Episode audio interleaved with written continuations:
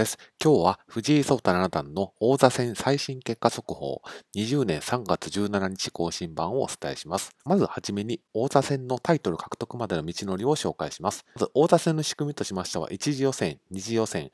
挑戦者決定トーナメント5番勝負という流れになっています。まず1次予選ですけれども、藤井聡太七段はシードをされています。そして二次予選から出場なんですけれども、え今回行われた対局で安倍隆八段に勝利をしまして、あと1勝で挑戦者決定トーナメント入りという状況になりました。対戦相手はまだ決まっていないんですけれども、まあ、最近のえ、実績とかえ、残している成績を考えますと、大橋隆弘六段が出てくる可能性が高いというふうに考えられます。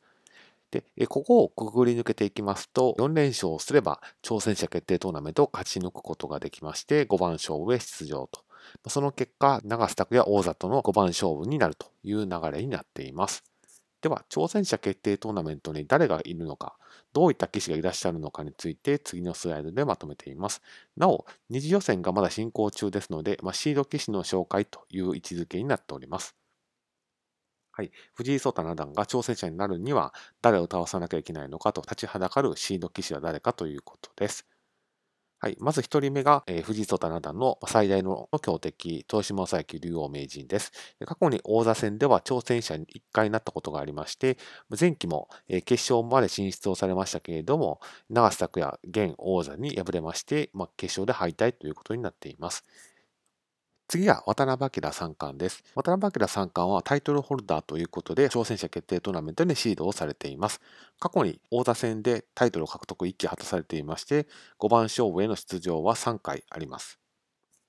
続いて、羽生善治九段です。羽生善治九段の、ホームグラウンドと言ってもいい王座戦ですので、王座戦では、えー、永久不滅の19連覇、をはじめ合計24期と他の棋士の追随を許さない圧倒的な実績を王座戦で残されています。前期のベスト4ということでスチードをされています。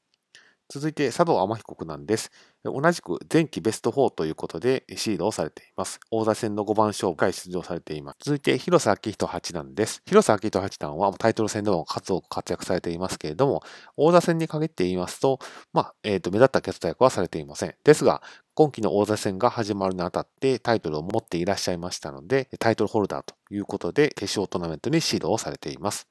最後が斉藤慎太郎八段です。